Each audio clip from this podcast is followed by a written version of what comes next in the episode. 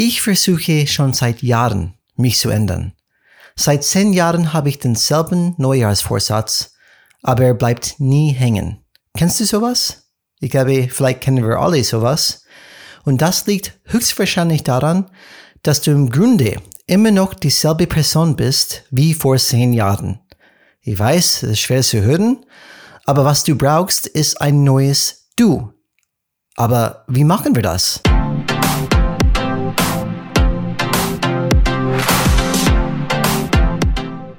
Hallo alle Changemakers draußen. Willkommen zu Changes Rad Podcast, wo wir jeden zweiten Freitag Impulse und Ideen zum Change Management geben.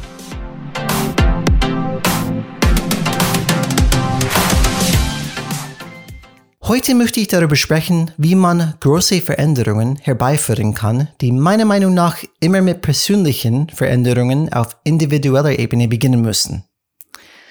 Manchmal reicht es schon aus, etwas in deinem Umfeld zu verändern, um eine Veränderung zu erzwingen, egal ob du es willst oder nicht. Ein tolles Beispiel dafür ist die Wikinger-Legende. Nach der Wikinger ihre Schiffe verbrannten, nachdem sie ein neues Land segelten, um es zu erobern. Es ist natürlich umstritten, ob das stimmt oder nicht, aber das Bild ist sehr schön, weil es erklärt den Punkt ganz gut.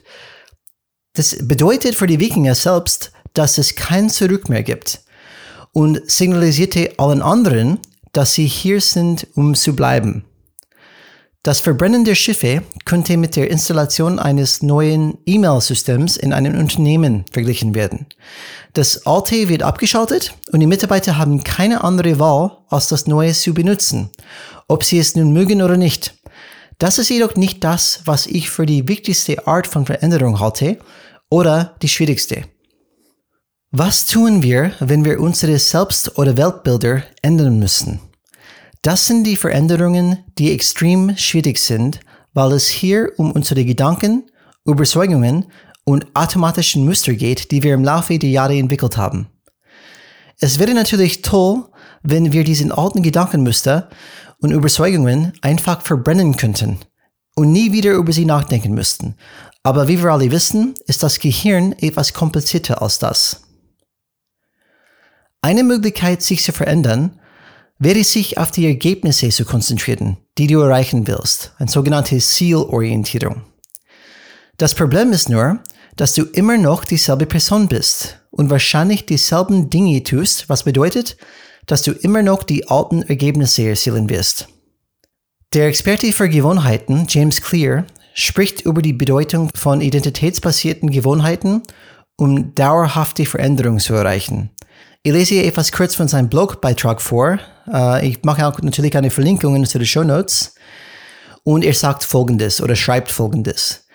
Der Schlüssel zum Aufbau dauerhafter Gewohnheiten liegt darin, sich zuerst eine neue Identität zu schaffen. Dein derzeitiges Verhalten ist lediglich ein Spiegelbild deiner derzeitigen Identität. Was du jetzt tust, ist ein Spiegelbild der Person, die du, bewusst oder unbewusst, zu sein glaubst. Um dein Verhalten nachhaltig zu ändern, musst du anfangen, neue Dinge über dich zu glauben. Du musst identitätsbasierte Gewohnheiten aufbauen. Er schreibt, stell dir vor, wie wir uns normalerweise Ziele setzen. Wir fangen vielleicht damit an, dass wir sagen, ich will abnehmen oder ich will stärker werden. Wenn du Glück hast, sagt jemand, das ist toll, aber du solltest konkreter werden. Dann sagst du, ich will 20 Pfund abnehmen oder ich will 300 Pfund stemmen. Bei diesen Zielen geht es um das Ergebnis, nicht um die Identität. Deswegen hebt hervor, ist wichtig, wenn du dich auf eine Identitätsänderung konzentrieren würdest, könntest du auch sagen, statt eine von diesen Zielen zu formulieren, würdest du für dich selbst formulieren oder selbst identifizieren, ich bin der Typ Mensch, die nie ein Training verpasst. Und das zeigt den klaren Unterschied. Ich bin weg von, okay, was will ich extern schaffen als Ziel? Ich sage, wer bin ich? Wer müsste ich sein, dann sowas zu schaffen? Und dementsprechend sagt man, ich bin der Typ, der nie ein Training verpasst. Meiner Meinung nach bringt uns diese Art des Denkens, das sich auf unsere Identität konzentriert, näher an echte Veränderungen heran. Angenommen, du hast herausgefunden, was du dir für dein Unternehmen und deine Unternehmenskultur wünscht. Du hast zum Beispiel ganz klar erkannt, wie der tägliche Umgang zwischen dir und deinen Mitarbeitern aussehen muss. Der nächste Schritt wäre also, dich zu fragen, was für ein Mensch musst du sein, um täglich auf diese Weise zu interagieren. Das ist so eine identitätsbasierte Frage. Welcher Typ Mensch würde auf natürliche Weise so interagieren? Das ist wichtig, denn wenn du versuchst, dein Verhalten zu ändern, während du immer noch derselbe bist, wirst du einen ständigen Kampf führen und sobald es zu schwierig wird, wirst du zu deinem alten Verhalten zurückkehren. Ein anderes Beispiel wäre jemand, der abnehmen will. Anstatt einen detaillierten Trainings- und Ernährungsplan aufzustellen, den er wahrscheinlich sowieso wieder aufgeben wird, könnte er sich einfach jedes Mal, wenn es Zeit zum Essen ist, fragen, was würde ein gesunder Mensch tun? Oder beim Aufwachen, was würde ein gesunder Mensch tun? Das sollte ihn dazu bringen, die richtige Entscheidung zu treffen und das richtige Verhalten an den Tag zu legen. Ich glaube aber, dass wir vielleicht sogar noch eine Ebene tiefer gehen oder einen weiteren Schritt machen müssen. Es gibt vielleicht einen Weg, unsere mentalen Boote zu entflammen, um es uns leichter zu machen, wirklich so zu leben, wie wir es brauchen, um verschiedene Ergebnisse zu erzielen. Und dieser Schritt hat auch etwas mit Identität zu tun.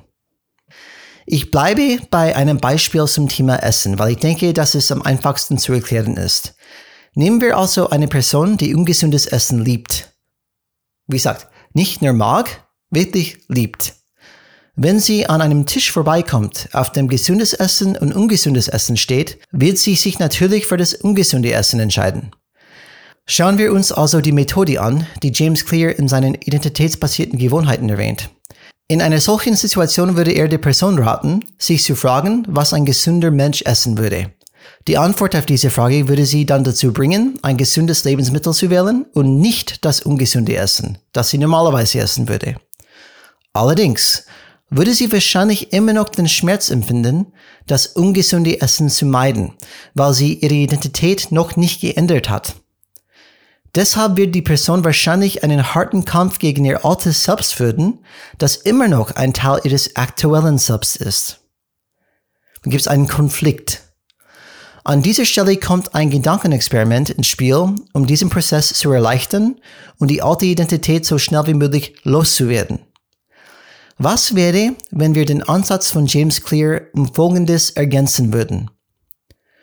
Wir würden der Person sagen, dass sie ihre alte Identität entlassen soll, um sie loszuwerden. Das, das heißt wirklich kündigen. Ich kündige diese alte Identität. Die Person, die Junkfood liebt, hat keinen Platz mehr am Tisch und kein Mitspracherecht bei der Entscheidungsfindung. Auf diese Weise werden wir den Teil der Identität los, der bei der Entscheidungsfindung keine Rolle mehr spielen kann.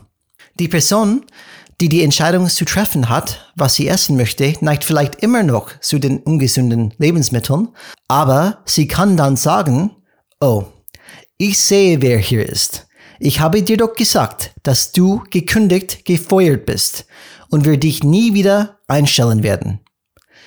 Dieses Gedankenexperiment trennt dich von deiner alten Identität, was bedeutet, dass die alte Identität nicht mehr Teil von dir ist, sondern nur noch eine äußere Gewohnheit, die entlassen und beseitigt würde und nie wieder willkommen ist. Du kannst es natürlich auf jedes alte Verhalten anwenden, das du loswerden willst. Dadurch wird der Konflikt mit dem neuen, wahrscheinlich entgegengesetzten Verhalten, das du annehmen willst, beseitigt.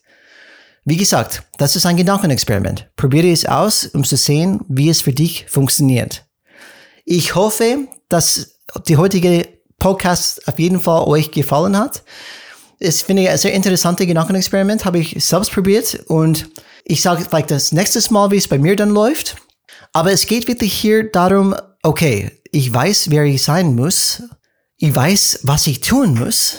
Aber wie tue ich das halt? Und manchmal, auch wenn man wüsste, was man tun soll, zum Beispiel, was würde ein gesundes, ein gesunder Mensch tun, dann wüsste ich theoretisch, was, was dieser gesunde Mensch tun würde. Ich würde vielleicht diese Spinat mit Lachs essen. Aber direkt daneben ist ja ein Bratwurst mit Kartoffelsalat. So, auch wenn ich wüsste, was ein gesunder Mensch tut, würde ich vielleicht trotzdem tendieren zu diese alte Muster, weil diese alte Muster immer noch Teil von mir ist. Wenn ich sage, das gibt's nicht mehr, dieser Typ ist weg. Und ich verstehe schon, dass er manchmal zurückkommt und bettelt für seine Position. Aber ich sage ganz klar als Chef, nee, geht nicht, tut mir leid, du bist weg für immer. Ich bin derjenige, die gesund ernährt. Du bist nicht mehr dabei. Und das ist vielleicht ein, ein mentalen, ja, Akrobat oder, oder, oder Technik, die uns erlaubt, einfach dann diese alte Identität wirklich von uns zu trennen und langsam zu entfernen. So, wenn es euch gefallen hat, bitte lasst uns eine 5-Sterne-Bewertung bei Apple Podcast und natürlich könnt ihr uns kontaktieren bei LinkedIn oder bei kontakt.changesrad.de, Kontakt mit K geschrieben. Hat uns gefreut, wie immer, dass ihr dazu geschaltet haben und wir wünschen euch ein schönes Wochenende und natürlich eine geile Woche. Macht's gut und remember, change is rad.